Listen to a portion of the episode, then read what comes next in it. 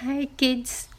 Today I am going to narrate a very beautiful story called The Story of the Crow. The story of an intelligent crow. The crows are very intelligent birds. Did you know that? They remember our faces. Yes, they can differentiate between our faces. They are smart birds. Once it happened so that one crow was flying and searching for water. There was no water anywhere to be seen. How come no one has kept any water in front of their house or at the back of their house for other birds? It seems everyone has forgotten about it that they must keep some water for the birds. Otherwise, what will the birds do if there is no water? And suppose there aren't any rivers nearby, or lakes, or ponds. Every country and every city doesn't have ponds, rivers, and lakes. Then what? So it's really important to keep some water for birds outside your house.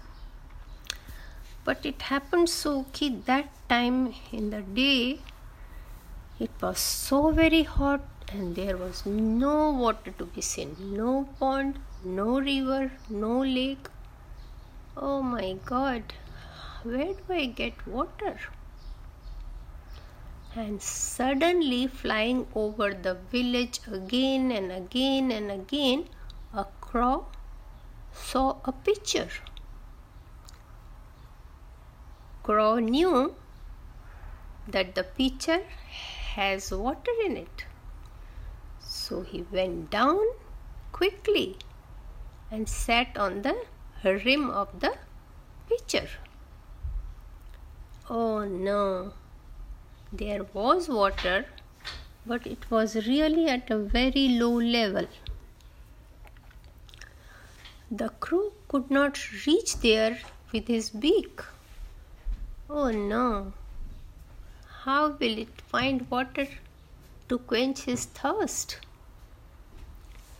And then he knew what to do. He looked at all the small pebbles and stones nearby, and one by one he started putting it inside the pitcher. He put one pebble and then one stone and then another and then one more and then one more.